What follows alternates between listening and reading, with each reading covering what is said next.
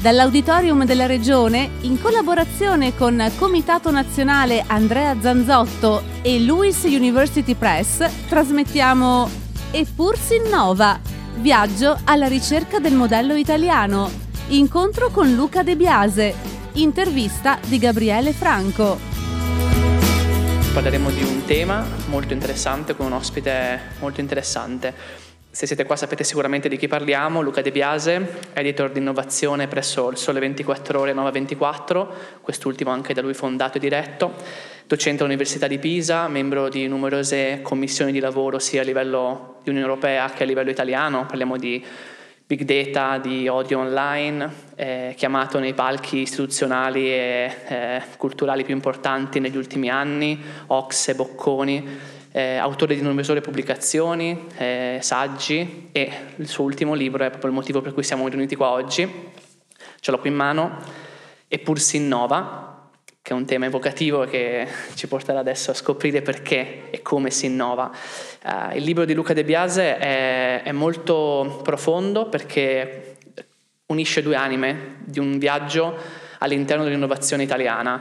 Una prima anima che è quella del reportage giornalistica. Eh, Luca ha fatto un viaggio tra le storie di innovazione e innovatori italiani per scoprire se effettivamente esiste un metodo italiano di innovazione o, o comunque al fine di, coprire, di capire quali sono gli elementi che determinano questo metodo italiano, se così si può chiamare. Ma è anche un trattato che, che, trova, che lascia spazio a una ricostruzione didattica, eh, dottrinale, anche accademica potremmo dire, di ciò che deve intendersi per modello. Quindi eh, è molto interessante come queste due anime dialogano all'interno del libro ed è un libro che vi consiglio, edito da, eh, da Lewis University Press e il libro parte proprio, Luca, da una contraddizione, che è questa. Le classifiche internazionali segnano l'Italia agli ultimi posti, soprattutto in punto di innovazione, competenze digitali, istruzione digitale. E poi però l'export italiano continua ad aumentare. Quindi questo è il punto di partenza, un punto di partenza che crea anche un po' di rabbia, no? che ti ha fatto arrabbiare. E da qui è partito il tuo viaggio. Sì, beh, insomma, grazie di essere qua, molto sono molto contento, Pordenone è una città che partecipa a questa sua festa dei libri con grande passione, sono eh, spesso venuto a vederla e qualche volta anche a parlare. E questa volta parlo di questa storia che come ci ha appena... Eh, aiutato a, a, a, dire, insomma, parte effettivamente da una strana cosa, cioè tutte le grandi classifiche na- internazionali standard sulla valutazione della capacità di innovare dei paesi vedono l'Italia in basso alle classifiche. Eh, competenze digitali, brevetti, finanza per, per per finanziare le start-up, eh, ricerca. Rispetto agli altri paesi simili all'Italia, l'Italia è bassa. È ultima, per esempio, nelle competenze digitali. Non, no, in Europa non, non, c'è un altro paese dove c'è un più basso tasso di una, un più basso rapporto tra la popolazione e eh, la presenza di, di esperti di, di, di digitale. D'altra parte, come appunto si, si nota, le, le, esportazioni sono aumentate dal 2009 senza svalutazione competitiva, sono arrivati quest'anno a superare 500 miliardi, sono eh, fatte da imprese straordinarie che stanno sul mercato, sono 18 mila che fanno il 75% di questi 500 miliardi e eh, che eh, non sono poche, sono 18.000 eh, è un grande numero ed è un numero che non è fatto solo di, di, di grandi imprese, anzi per lo più è fatto di piccole imprese. Eh, e uno si domanda ma non è che vendono roba vecchia e quindi eh, probabilmente se vendessero roba vecchia io avrei fatto un libro di due pagine, eh, il fatto di farne uno di 150 come era la, il progetto implica che si deve scommettere che effettivamente non vendano roba vecchia, ma abbiano un modo di innovare che non si vede con gli indicatori standard. E questo più o meno è il punto di partenza, come si è detto. E quindi hai iniziato un viaggio che, come dicevamo prima, è stato sia una ricostruzione al fine di comprendere se effettivamente di un modello italiano si possa parlare e poi hai cercato di trovare delle conferme empiriche, no? girando virtualmente e fisicamente, immagino, per l'Italia, sì, sì. raccogliendo delle storie incredibili. Sulla parola modello italiano c'è un, un tema, nel senso che eh, ne, nessun italiano direbbe che c'è un modello italiano, non so se siete d'accordo, noi diciamo, insomma, gli italiani non parlano di questo, anzi eh, in realtà hanno, c'è una lunga storia di questa questione, insomma gli, gli, italiani sanno di essere italiani dal 1200, dal 1300 ne parlano abbondantemente, hanno anche una lingua italiana a quel punto, sono secoli fa e secoli fa cominciano a lamentarsi dell'Italia. Gli italiani sanno di essere in gamba, inventano la partita doppia, il bilancio, tutto quello che riguarda la finanza, la borsa, la grande mercatura, dominano il Mediterraneo che è il posto più importante che ci sia in Occidente, la Cina è già più grande, ma insomma eh, per quanto riguarda noi è la cosa fondamentale, lo fanno eh, eh, gli italiani che si chiamano italiani e si lamentano dell'Italia. Ai, serva Italia, perché tutto sommato c'è questa situazione paradossale che, tu, che in qualche modo dura secoli. Oggi sono da, da, da, 30 anni che seguo i sondaggi sull'Italia, oggi noi continuiamo a vedere questi sondaggi quando chiedono alle persone che vivono in Italia, tu come vedi il tuo futuro, la tua famiglia, il tuo lavoro, di solito dicono bene, cioè più o meno bene un po' di più, bene un po' di meno, ma bene. Stesso genere di cose quando il sondaggio invece è, come vedi, il futuro dell'Italia, male, male, malissimo, andiamo malissimo, non va bene niente. Questo è in qualche modo il punto di partenza di una ricerca eh, difficile, cioè un modello italiano implicherebbe qualcosa di comune, no? Qu- qualcosa che riguarda l'insieme eh, del, del, sistema. E io scommetto che l'insieme del sistema riguarda gli italiani, ma non l'Italia. L'Italia è una espressione statistica in questo momento, come direbbe Metternich eh, attualizzato, perché esiste l'Italia nelle statistiche internazionali, ma poi quando vai a vedere le statistiche eh, come si articolano, è chiaro che Pordenone è un posto molto diverso da Campobasso, eccetera. No? Questo eh, è un, un, un tema.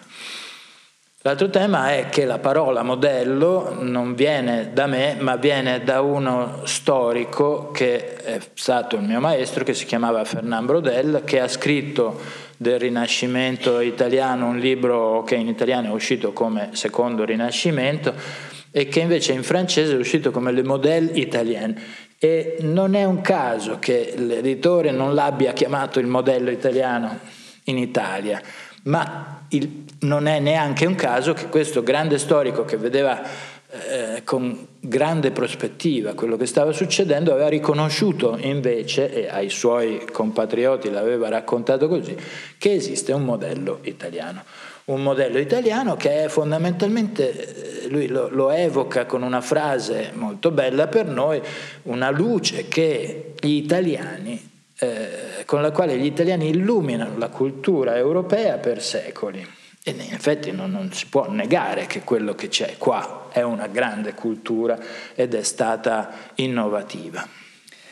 La ricerca poi passa, come dicevamo prima, agli innovatori, eh. agli italiani e non a caso il libro forse fa riferimento a una frase che insomma, si continua ad attribuire a forse uno dei primi innovatori italiani, cioè Galileo Galilei, pur si muove, pur si innova. Sì, sì, sì, e il tuo viaggio ti ha portato davvero a conoscere tantissime storie, sei arrivato addirittura ad Amaro, qua in Friuli Venezia Giulia. Ti chiedo qual è tra le tante storie di innovatori quella che dovessi raccontarcela ora così, su due piedi, ti viene in mente, più rappresentativa? Ma guarda, quella che ha dato la svolta e che mi ha dato anche la possibilità di farlo effettivamente questo libro è eh, Federico Marchetti che ha fondato nel, subito dopo la seconda, il 2000, siamo, c'è stata, ve lo ricordate, la bolla internet è scoppiata, stati, c'è la crisi del, de, de, delle torri, eccetera. Lui fonda questa azienda che dovrà servire a vendere, a fare e-commerce di moda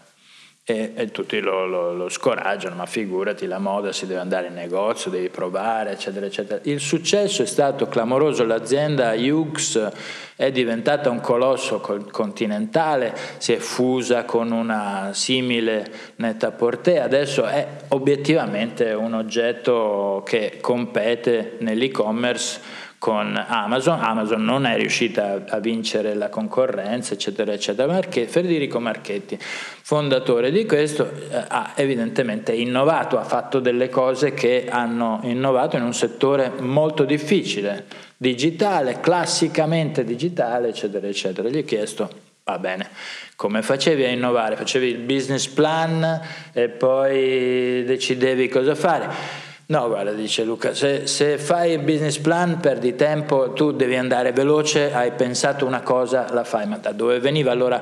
Eh, come facevi a gestire? Guarda, io sono americano, questa è la frase che mi ha dato coraggio. Io sono amer- e lui non sapeva che stavo facendo una cosa del genere. Io sono americano nella gestione, ma italiano nell'innovazione, come se pensasse che esiste qualcosa del genere. Il che non è scontato e non è scontato neanche dopo questo libro. È un'ipotesi che io eh, propongo, ma è, è, solida secondo me. Lui cosa vuol dire sono italiano nell'innovazione? E dice che si va di intuizione.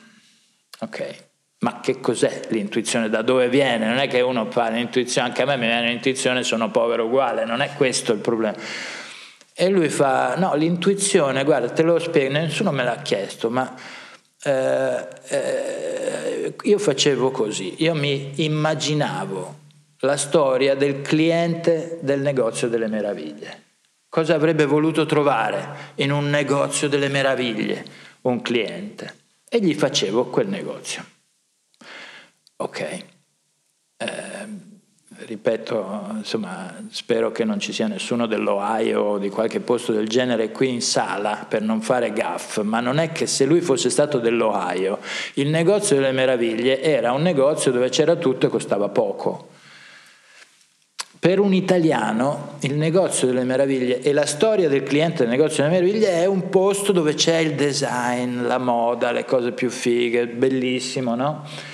Eh, e questo, eh, la bellissima è la, la, collana, tra l'altro, di questo libro che è stata pensata da Nicoletta Picchio, che è qua davanti. Eh, il, il, pens, il, il, fatto è che lui la riempie di un gusto, di un approccio, di un pensiero culturalmente sofisticato. Cioè c'è, lui si immagina, non, non fa il business plan, non fa eh, un approccio scientifico questa, al, al tema di definire l'innovazione, si immagina una storia e questa storia la riempie di contenuti culturalmente densi, sofisticati, profondi, com- che vengono, lui non è, non, era, cioè non è né un letterato né un designer particolarmente, è, è uno di, del, della Romagna che ha portato dentro questa storia la sua esperienza culturale che noi assorbiamo costantemente in qualunque pezzo d'Italia eh, ci sia, diversi, con enormi diversità nei vari, ecco, questo nelle, è varie zone. Uno degli aspetti che sicuramente interessanti da indagare, eh, come, come, cambia eh, lo spirito di innovare e il modello italiano che vogliamo derivarne da geografia a geografia italiana relativamente al modello standard, diciamo, se c'è un modello standard è quello americano, tedesco, si spende un sacco di soldi in, in ricerca, in scienza, in, eh, senza sapere dove porterà, con eh, vantaggi significativi nella, nella crescita della conoscenza, ma diciamo senza un pensiero troppo strumentale. No? Da lì partono uh, un sacco di persone che pensano che ciò che la scienza ha trovato possa diventare impresa e provano a fare impresa. E qui c'è secondo, la seconda ondata di soldi, no? questi venture capital che vanno e finanziano un, con un sacco di soldi le, start, le start-up uh, americane, con la convinzione che una su dieci farà molti soldi, le altre falliranno ed è normale ed è così che funziona. E noi non facciamo così. Anche adesso le start-up sono, sono, una realtà molto più significativa in Italia, sono 15.000, c'è una crescita, eccetera. Il venture capital negli ultimi due anni è aumentato, oggi abbiamo un miliardo di investimenti in start-up eh, in Italia nel 2021, nel 2022 il miliardo è stato raggiunto nei primi sei mesi, ma confrontato con la Francia, con la Germania, siamo un decimo di quelle dimensioni. In generale, però, siamo dei campioni mondiali di nascita di nuove imprese. La nascita di nuove imprese non ci manca, nascono nuove imprese che partono nella scarsità finanziaria, partono nella scarsità di risorse, partono eh, senza poter sprecare, senza immaginare di poter fallire, perché non ce n'hai un'altra occasione così facilmente.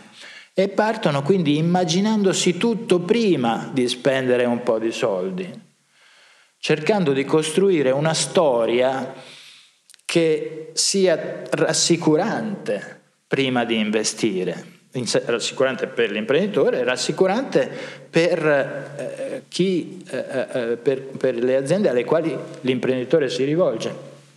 In qualche modo questa storia diventa il, lo spazio mentale nel quale l'imprenditore e il, suo, e il suo cliente vivono insieme e si costruisce questa realtà. È una realtà narrativa, nella quale questo diventa eh, la, la possibilità di, con poche risorse, di fare grandi cose.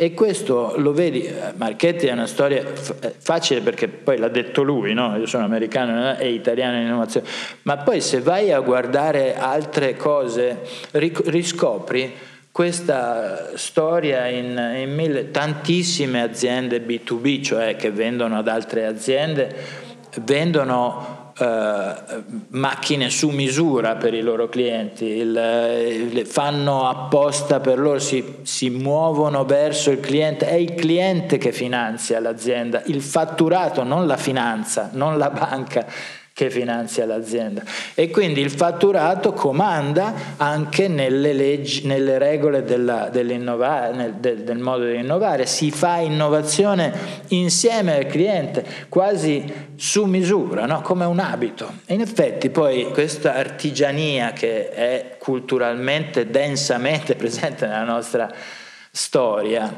si vede anche nei momenti di massima sviluppo di tecnologia che non manca, eh? cioè non è che noi siamo bravi a, a, a, chiacchierare, facciamo tecnologie pazzesche. Nel 98, 1998 c'era solo due macchine al mondo senza pilota, cioè che andavano, no, che adesso ne parliamo tanto, nel 98 ce n'erano due esemplari in tutto il mondo, una era a Parma, e l'aveva fatta Alberto Broggi, che aveva riempito una macchina normalissima di computer, cose, telecamere, aveva scritto il software, aveva fatto tutto per fare in modo che la macchina andasse senza il guidatore, no? con gli attuatori, il volante girava, no? faceva tutto questo.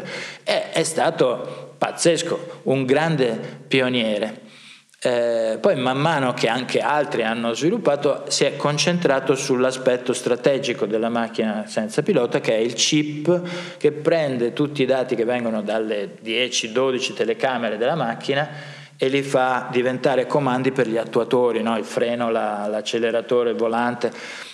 Questo, questo, questo processo dalle telecamere alla decisione per fare le cose è una roba che deve durare poco, cioè non è che ci sta a pensare 5 minuti, deve farlo in millisecondi. No? Questa cosa qua è un chip incredibile che hanno pensato loro nel suo gruppo all'Università di Parma, poi è diventata un'azienda eh, e, e, e, funziona. Io dico, ma questo è scienza, cioè all'università hai fatto questa roba, quindi questo è un caso invece di un'azienda che è basata non sulla narrativa ma sulla scienza. No, dice Luca, guarda, noi sapevamo che dovevamo avere una certa temperatura, una certa velocità, se non lo faceva, gli davamo una martellata di qua, una martellata di là finché lo faceva. Ora, Spirito romagnolo. allora io gli dico, ma scusa, ma, ma questo eh, non è eh, scienza, questo è fare l'artigiano. E dice, guarda, ci hai colto, perché quando abbiamo messo su il nostro laboratorio, sulla porta abbiamo scritto artigiani della tecnologia. Quindi la narrativa, ancora una volta, no? l'idea storica, l'identità dell'innovatore italiano è comunque anche in quel caso una, eh, un, una, una, storia. No? Noi siamo bravi a fare quello che facciamo, noi facciamo le cose fatte bene. Tanto è vero, tra l'altro, apro e chiudo la parentesi, che quando sono arrivati gli americani che hanno comprato l'azienda, e ci hanno dato un sacco di soldi, ha funzionato e sono diventati parte di questo gruppo americano, gli americani avevano già predisposto il, lo spostamento di tutto il gruppo in California e, e quindi nell'ambito del contratto c'era anche questo che davano per scontato. Alberto Broggi gli ha detto guarda tutto bene, i soldi vanno bene, le cose eccetera, l'investimento e la strategia, c'è un punto dove quale non non, non, non, non, chiudiamo. E qual è il punto dove non, facciamo il contratto? No, noi stiamo qua. Noi da qui, da Parma, non ci muoviamo. Se voi volete lavorare con noi, noi stiamo qua. E così è stato. Hanno lo stesso comprato e hanno organizzato diciamo, il lavoro a distanza che adesso è diventato per, per motivi dei quali non, volevamo vedere.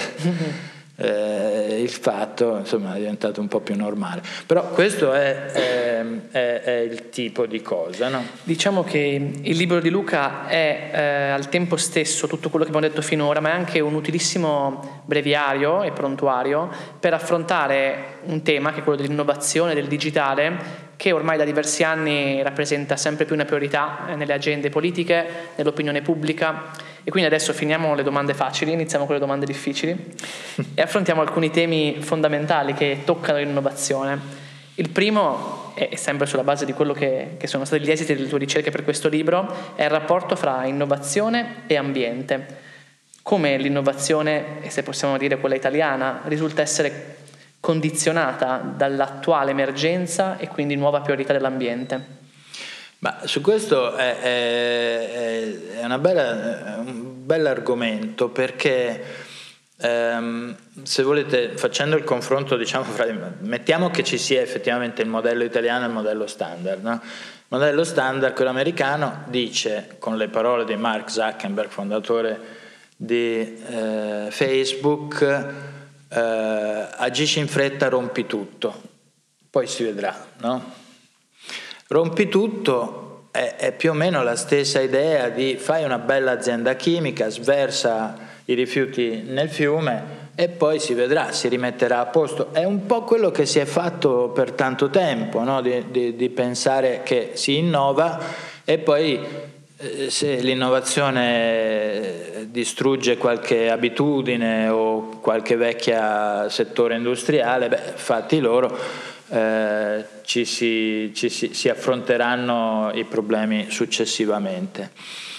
Ora, questo tipo di approccio che il modello standard continua a mantenere vivo, eh, in Europa e in Italia non è più così scontato. Noi stiamo cominciando a pensare le conseguenze prima di fare l'innovazione. C'è quasi una, uno sviluppo culturale che vuole fare in modo di prevenire le conseguenze negative dell'innovazione, oltre che di continuare a sviluppare l'innovazione. Tanto è vero che molti imprenditori eh, dicono che questo tipo di approccio frena l'innovazione. No? In realtà quello che succede negli ultimi anni non è tanto questo, è elaborare una direzione verso la quale vogliamo fare andare la società e fare in modo che questa direzione diventi uno dei motivi per cui scegliamo di fare un'innovazione piuttosto che un'altra, di cercare di fare un'innovazione piuttosto che un'altra. Quindi dall'innovazione che genera se stessa, autoreferenziale, quella secondo la quale ogni nuova versione di una tecnologia è migliore della precedente, quella che stabilisce che il progresso va avanti indipendentemente da tutto, perché l'innovazione migliora costantemente il mondo, questa retorica, questa narrativa che ha funzionato per un certo periodo, eh, ha lasciato talmente tanti cocci e tante cose sbagliate in giro che adesso merita una revisione. La revisione non è dire agli innovatori cosa devono fare perché questo non funzionerebbe, ma dare una direzione verso la quale una società vuole andare. L'Europa è brava in questo e per esempio ha stabilito una serie di priorità nel, nelle, diciamo, nelle, strutture abilitanti dell'innovazione, eh, dai finanziamenti alle regole, alle cose che favoriscono l'innovazione che va a risolvere problemi chiave come quello dell'emergenza climatica o l'inclusione sociale che è l'altra grande emergenza, insomma, no? insomma, questo significa, secondo me, creare una nuova dimensione nella narrazione dell'innovazione. No? Non è più vero che è figo fare una cosa che funziona meglio, che va più veloce, che genera più soldi, che fa fare qualcosa che non si poteva fare prima e basta. Ma deve avere anche un connotato eh, ecologicamente, socialmente intelligente. E questo gli italiani ce l'avevano già da prima, cioè perché non avendo, ma non perché non avendo da sprecare nulla, noi siamo i campioni europei del, dell'economia circolare, come abbiamo scoperto grazie alle ricerche di Simbola, no? Cioè siamo quelli che per motivi di scarsità hanno sempre riutilizzato nel loro sistema industriale di più degli altri le materie eh, di scarto e quindi le materie prime e seconde, come si chiamano, sono una percentuale molto più grande del nostro sistema industriale. Non è ancora abbastanza, dobbiamo fare molto di più, però intanto siamo già a un livello doppio rispetto alla Germania, che è il nostro principale eh, confronto. No? e a quella che era una relazione binaria fino a poco tempo fa, cioè innovazione e ambiente, si è aggiunta una terza concubina che è il Covid-19. Come la pandemia interviene nella dinamica tra innovazione e ambiente e quindi potendo sperare di parlare al passato, come è intervenuta questa pandemia cambiando gli equilibri e cambiando la spinta verso una innovazione verde della società e la spinta verso una sempre maggiore digitalizzazione verso la società? Ma guarda, eh, qui si apre, perché poi il libro finisce dicendo bisogna fare ancora eh, lavoro, perché tutto sommato questo modello che, che abbiamo tratteggiato, che nel libro è raccontato con le esperienze di tante persone che non abbiamo citato fino adesso e spero che pos- possa essere convincente proprio attraver- per la varietà delle, dei casi, delle storie che comunque conducono sempre nella direzione di un mondo di innovatori fortissimi, bravissimi, capaci di cose eccellenti, ma che operano in maniera eh, diversa dal modo standard. Ora, cu- tutto questo che ha secoli di storia dietro eh, si dovrà adattare alle grandi trasformazioni del presente, che non sono piccole. Eh, e quindi c'è un eh, bisogno di ulteriori cambiamenti, in molti casi potrebbe anche darsi che dovremmo mettere insieme anche l'Italia oltre che gli italiani, ma questo lo vediamo in un altro momento. Eh, quindi da questo punto di vista il, il, il, il, Covid o la Covid, secondo la Crusca è, essendo un'epidemia, la Covid sono, eh, è stata un, un, un momento di globalizzazione, del, del, del, della nuova idea di globalizzazione che stiamo sviluppando, cioè un tema come l'emergenza climatica che vale per tutto il pianeta. Poi se lo interpretiamo come un popolo mondiale è una cosa, se lo interpretiamo ognuno per conto suo è un'altra cosa, ma è un tema di tutti, di tutti gli umani. No? Ehm, e la, e la, la, la, questione del Covid è stata eh, l'occasione per sdoganare e rendere molto più presente nella vita quotidiana almeno tre grosse cose che avevamo un pochino messo da parte nella precedente epoca. Stiamo trasmettendo Eppur innova, viaggio alla ricerca del modello italiano, incontro con Luca De Biase, intervista di Gabriele Franco. Da un lato la scienza è parte integrante della vita quotidiana, le scelte che facciamo possono essere più o meno guidate dalla evidenza scientifica e questo è un primo argomento, no? non è solo una narrativa che guida le scelte collettive, ci sono anche i feedback che la realtà ti produce e questo dal punto di vista eh, della modernizzazione in Italia è una cosa importante. Il secondo due, eh, secondo me, sono la riqualificazione e la diciamo, riconcettualizzazione di due strutture di servizi che erano obiettivamente state dotate sempre meno di, di risorse, la sanità e l'educazione. Queste non sono più, sono ri, riconcettualizzate dopo l'esperienza del Covid, non sono più eh, servizi pubblici, sono infrastrutture sociali che fanno tenere insieme la società o no. La, la, la, Covid è stata terribile, è stata un'esperienza incredibilmente grande, eh, ma senza fare polemiche, insomma, che sono totalmente... è stata anche diversa in diversi luoghi e, e, e regioni e le regioni nelle quali c'era una medicina socialmente più vicina al territorio, alle persone, si sono trovate avvantaggiate rispetto alle eh, regioni dove la medicina, la sanità si era diciamo, specializzata ma allontanandosi dalla, vita, dalla, dalla, funzione di struttura sociale. Insomma, la sanità se funziona non si intasa di fronte al grande afflusso di persone che hanno bisogno dell'ospedale, ma si organizza con un'architettura aperta più orientata, ma questo non avviene funz- per caso, avviene se la pensi come infrastruttura che tiene insieme la società di fronte alle crisi sanitarie.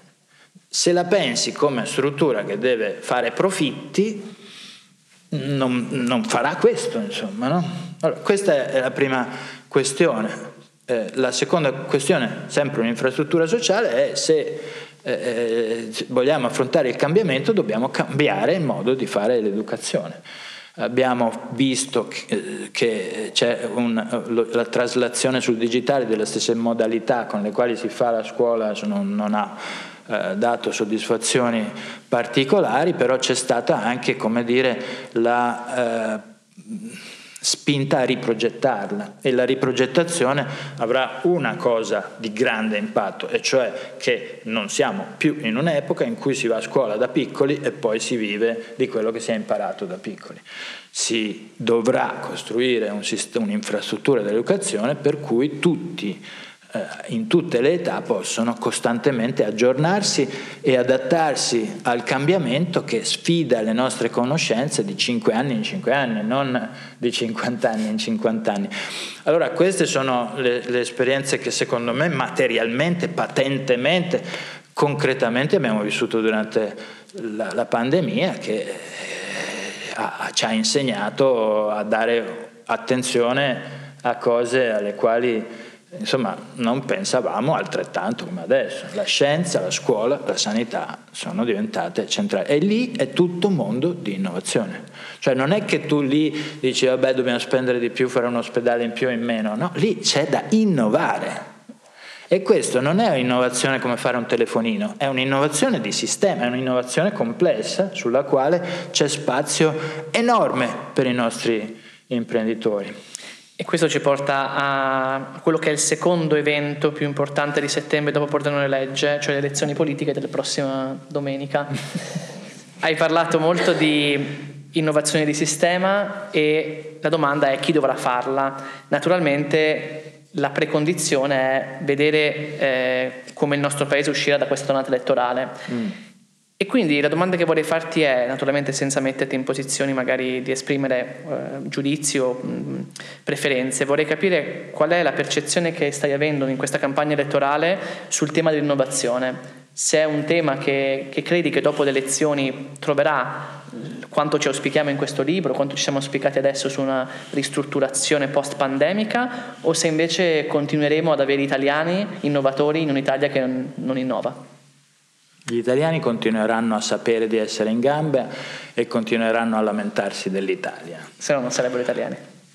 Probabilmente se no non sarebbero italiani. Ma eh, mi sono accorto di una cosa, proprio eh, adesso, insomma, io non, ho, non sono candidato, non penso che mi possa competere qualunque giudizio politico, sono un ragazzo semplice, però la questione mi pare di notare, si è proprio, mi si è aperta eh, con, con tutto il lavoro che abbiamo fatto recentemente sulle fake news, la divisività dei sistemi mediatici degli ultimi tempi, la parcellizzazione delle relazioni sociali, tutto questo insieme di eh, fenomeni che hanno reso possibile eh, un, un, modo di fare la politica molto acceso, molto combattivo, quasi conflittuale costantemente. Mi sono accorto che eh, tutti si lamentano del fatto che le cose importanti non vengono trattate nella campagna elettorale e si parla di cose che non contano niente. No? E questo primo è un pregiudizio perché non è vero, si parla anche di cose che contano, ma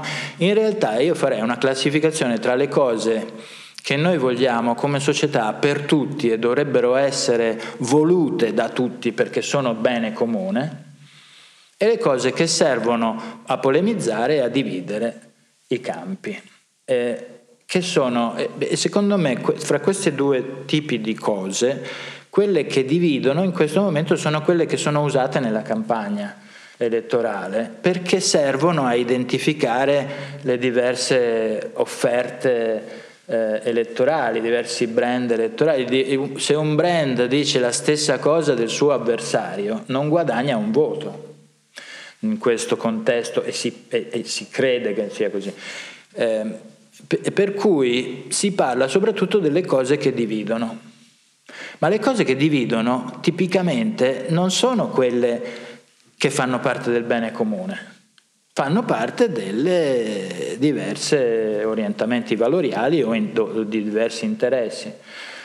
L'innovazione è una questione che fa parte invece del bene comune. Se noi abbiamo un sistema capace di sostenere l'innovazione, di adattare il Paese al cambiamento che avviene nel mondo, indipendentemente da chi è al governo in Italia, anzi il mondo francamente di solito non è interessato a sapere se non per folklore. No? sono andato tante volte in giro per il mondo e mi sono trovato a essere preso in giro per chi comandava in Italia. No? L'abbiamo insomma, questo ci ho fatto il callo, però fondamentalmente il, il, il fenomeno è che le cose importanti sono quelle che valgono per tutti e avere un sistema, un'architettura della sanità eh, eh, tale per cui anche un picco di domanda viene assorbito in maniera sostanzialmente migliore è una cosa che va bene a tutti.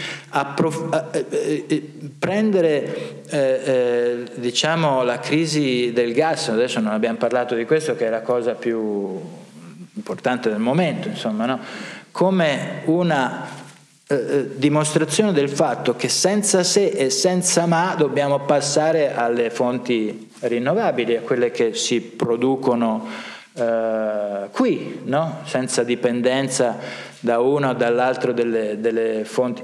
E quindi affrontare il tema dell'inflazione, della crisi del gas e della crisi climatica con una mossa sola che fa bene a tutti. Aumentiamo drasticamente le energie rinnovabili. No? Questo vale per tutti. Perché non lo dicono? Perché è così importante e non lo dicono? Perché non divide. In teoria sono tutti d'accordo, si spera che siano tutti d'accordo.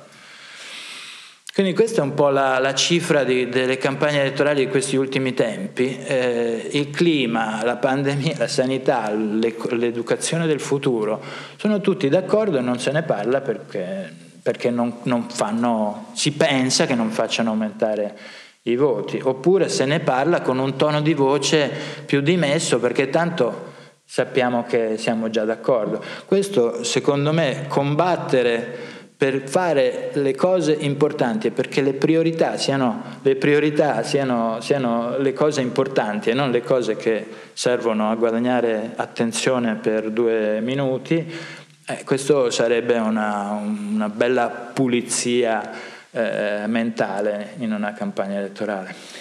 L'ultima domanda che vorrei farti, poi lascio anche lo spazio a se qualcuno avesse delle, delle curiosità, delle domande per Luca, è legata a un rapporto fra ordinamenti. Si spera che riusciremo a essere governati nel prossimo futuro e il tema dell'innovazione, così come i temi finora toccati in maniera trasversale come l'ambiente, richiedono molte volte un approccio sovranazionale e quindi richiedono che gli stati coordinino fra di loro. E in questo senso abbiamo avuto diverse dimostrazioni dall'Unione Europea e rispetto a un'attenzione molto alta rispetto ai temi del digitale, pensiamo all'intelligenza artificiale, a tutela dei dati, eh, le nuove tecnologie dei servizi digitali, dei mercati digitali.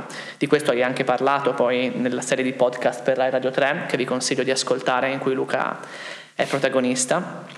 E ti chiedo dunque, eh, per concludere, come affrontare il tema dell'innovazione anche eh, facendo dialogare il sistema Italia col sistema Unione Europea.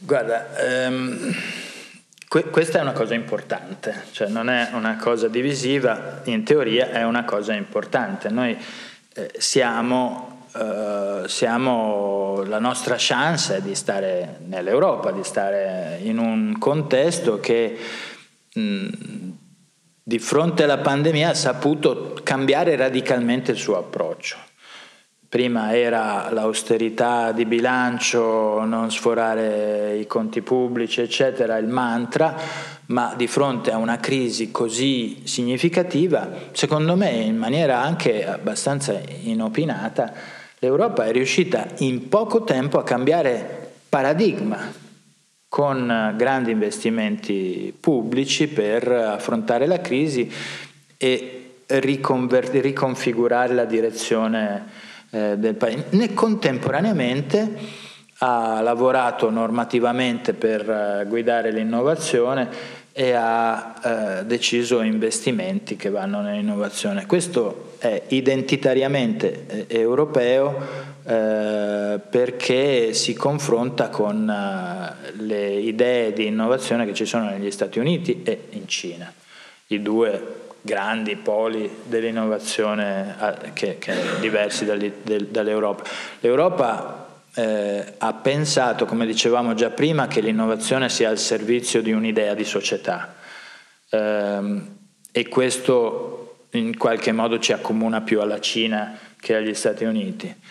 Ma questa innovazione al servizio della società si fa abilitando le persone libere europee e non guidandole punto per punto su quello che devono fare e questo ci avvicina un po' agli Stati Uniti, però non siamo né l'uno né l'altro, no? stiamo comunque dicendo l'intelligenza artificiale non può fare delle cose che potrebbe fare, non, non di, non, è vietato che utilizzarla per fare delle cose eh, che eh, vanno in una direzione di costruire una società sbagliata. Per esempio, le, le, la Commissione ha stabilito nell'AI Act che eh, l'intelligenza artificiale non può essere utilizzata per eh, costruire una valutazione delle singole persone che poi abbia impatto sulle loro vite sociali, come avviene in Cina, che sappiamo è, è controllata anche con la popolazione uno per uno, un miliardo e mezzo di persone sono controllate con sistemi anche di intelligenza artificiale che apprendono dai comportamenti delle persone, che tutte sono connesse come sappiamo, eh, e, e, e, quindi generano dati eh, che l'intelligenza artificiale vede, eh, utilizza e valuta se una persona è socialmente adatta al sistema cinese, può comprare un biglietto del treno o eh, andare a fare la spesa in certi posti, se invece si comporta in maniera disarmonica con il progetto comune, viene penalizzata fino appunto a non poter fare cose che sembrerebbero normali. Eh, questo in Europa sarà vietato. Uno può dire come è vietato, imprenditore, innovazione, eccetera. No, questo è vietato. Ed è frutto di un'idea di società, un'idea di società nelle quali le persone sono responsabilmente eh, chiamate a seguire le leggi, ma non controllate da un grande fratello eh, eh, eh, che precisamente ti, ti, ti guida giorno per giorno. Nello stesso tempo L'Europa scrive questi due decreti, insomma, regolamenti gemelli, uh, Digital Markets Act e Digital Services Act, che si rivolgono invece alle piattaforme americane fondamentalmente, no? dicendo, care piattaforme, fino adesso vi abbiamo detto quello che sono le regole qui in Europa, per esempio uh, c'è il diritto all'oblio, se, se, una, se una persona su su, Google viene, eh, viene, googolata e si trova nelle prime posizioni eh, informazioni che riguardano un suo eh, problema che ha avuto in passato e che continuano attraverso Google a, a, a, a essere eh, negative per la sua identità, anche se sono state superate. Per esempio è stato accusato in tribunale di, co- di aver fatto qualche cosa. Su Google si vede questa informazione, è stato accusato, poi dopo molti anni è stato assolto, eh, chiaramente quella notizia è molto meno importante e quindi rimane in alto la notizia dell'accusa. Il cittadino europeo ha il diritto, essere, del, il diritto all'oblio di quella eh, eh, informazione che lo penalizza. Eh, e eh, l'Europa aveva stabilito che questa è la legge, dopodiché le piattaforme si autoregolamentano per stare con questa legge, per cui Google deve decidere eh, chi merita il diritto all'oblio e, eh, e applica questa regola. Quindi con quel paradigma le, le piattaforme avevano ancora più potere.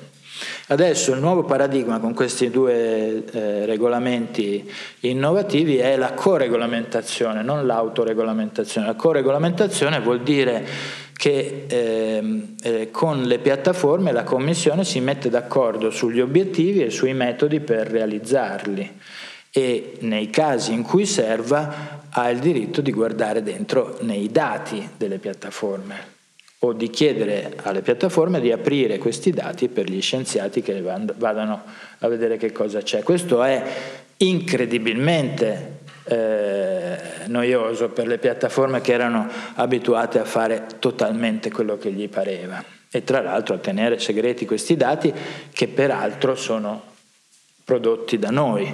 E quindi fondamentalmente l'Europa dice i dati, eh, questo fin dal GDPR, sono fondamentalmente un diritto delle persone, possono essere scaricati dalle piattaforme in formato standard e messi anche in piattaforme concorrenti, però insomma tutto questo è una civiltà del digitale che pian piano sta venendo fuori in Europa, c'è anche una dichiarazione dei diritti e dei principi nella vita digitale che è stata fatta a Bruxelles all'inizio dell'anno e che ricalca, devo dire, su questo appunto ancora una volta eh, diamoci i meriti che abbiamo, eh, una dichiarazione di diritti in internet che è stata fatta nel 2015 sulla scorta, della, sulla spinta di una persona che oggi tutti citano come padre del tema dei diritti nell'epoca digitale che era Stefano Rodotà che con uh, l'epoca del, del, del Parlamento del, nel 2014-2015 è riuscito a convincere il Parlamento italiano a mettere su una commissione di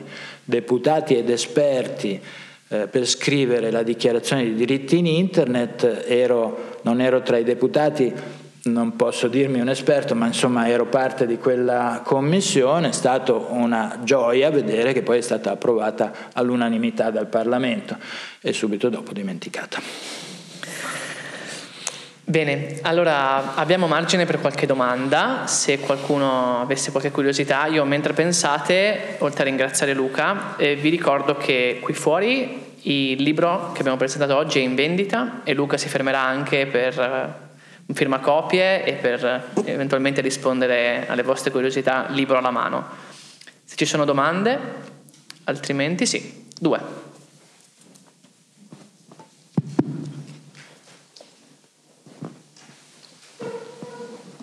Eh, grazie. Il, um, la mia domanda è, verte su una, penso, contraddizione che c'è sempre in Italia tra questa capacità che abbiamo di innovare, esportare come l'ha descritta lei, e il nostro sistema educativo che da, per la vulgata comune è inefficiente, tutti sanno poca della matematica, tanti letterati, pochi ingegneri, dice ma com'è possibile che questo sistema educativo nostro, la percentuale di laureati che abbiamo è bassissima rispetto a, a, a confrontando. Ecco, ha qualche idea su questa con, apparente contraddizione?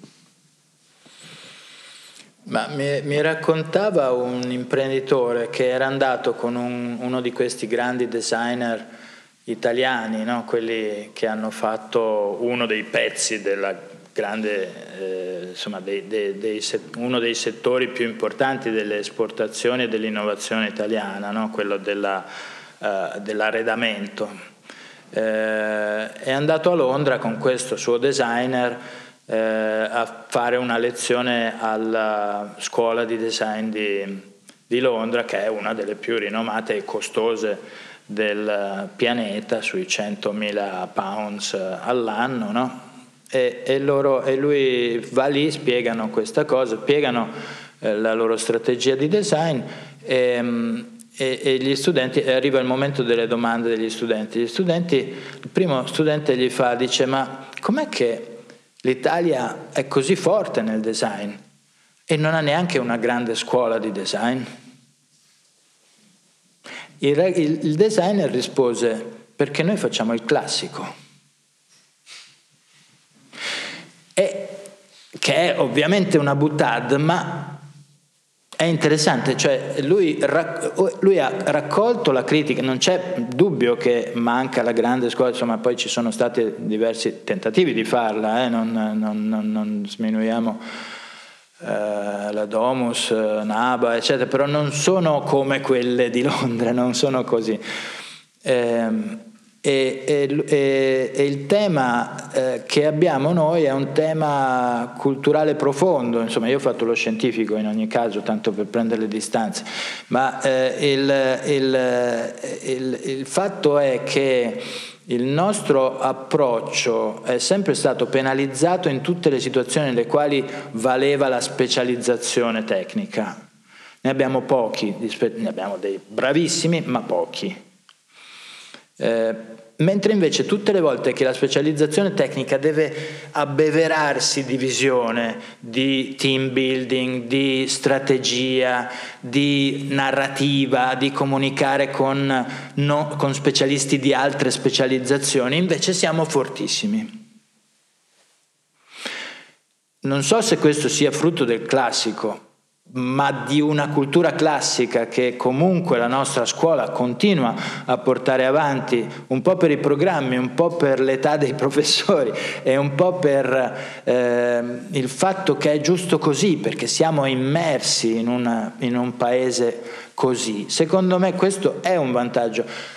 Non, non ne parlo per dire eh, consoliamoci, perché i difetti sono enormi però non possiamo neanche non vedere da dove partire, dai punti di forza dai quali partire. C'è una barzelletta che divide, secondo me, il mondo in due, quelli che ridono come me e tutti gli altri che non ridono. Ma questa barzelletta mi fa morire da ridere perché praticamente c'è questo signore che viaggia, che passeggia in, vicino a un prato in Irlanda il, è una barzelletta irlandese, quindi insomma, si ferma una macchina la macchina tira giù il finestrino e gli chiede indicazioni per andare a Dublino.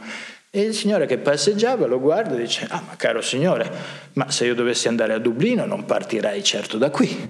No, eh, vedi che non ridono. Per me è incredibilmente divertente questa barzelletta perché eh, ci pone di fronte al fatto che noi spesso non ragioniamo sul punto, ci, vogliamo, sappiamo dire che cosa bisognerebbe fare, ma non ci poniamo il problema di da dove partire. E di solito si deve partire da dove siamo. E noi siamo qua, facciamo il classico, abbiamo pochi tecnici, ma una grande visione, una grande narrativa, una grande capacità di fare team, una grande capacità di comunicare in modo interdisciplinare e questo casualmente è quello che conta nel futuro. Abbiamo una seconda domanda di un ragazzo e poi lasciamo, vi lasciamo liberi.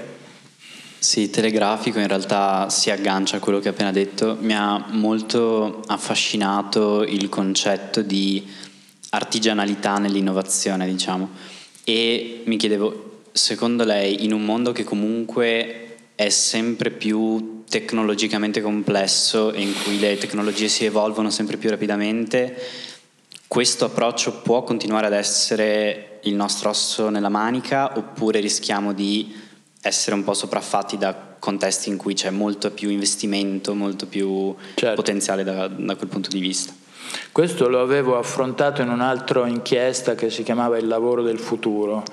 Eh, gli, gli, intervistati mi avevano condotto a credere che l'artigian, l'artigianalità sia un valore immenso, cioè ci porta a saper fare delle cose ehm, e ad avere una sorta di spinta interiore fortissima per fare le cose bene. In qualche misura si, si, però eh, c'è un problema lì, lo dice Richard Sennett sul, nell'uomo artigiano, eh, grande libro. A un certo punto si, c'è un passaggio che secondo me è molto giusto, dice l'artigiano sa cosa fare, ma non sa dire quello che fa, non lo sa. No? Allora, non sa dire praticamente è il limite alla crescita dell'artigiano, perché se non si mette in relazione, ma deve essere scoperto, eh, eh, avrà comunque una capacità di generare valore limitata. L'artigiano del futuro è comunque in grado di connettersi nel, nel, contesto digitale bisogna assolutamente farlo, tu sei una nicchia della nicchia della nicchia, ma se sei, se sei in, in, in, su, una, su, un telefono, su una piattaforma digitale e puoi parlare a, a questa nicchia, ma verso tutto il mondo, il tuo fatturato può crescere significativamente, questo è già eh, evidentemente noto. E nello stesso tempo eh, l'interpretazione della sua capacità artigiana deve essere moltiplicata da una progettualità un po' più eh, spinta, quindi con il design. La, la, l'accrocchio design, tecnologia e artigiania è una cosa originale che può essere di grande sviluppo per, per le nostre imprese artigiane. E poi l'ho scoperto recentemente perché poi cioè, io non ne so niente, io vado in giro, faccio domande, il grande privilegio di fare giornalista è che possono, tu puoi fare tutte le domande, anche quelle stupide, e ti rispondono.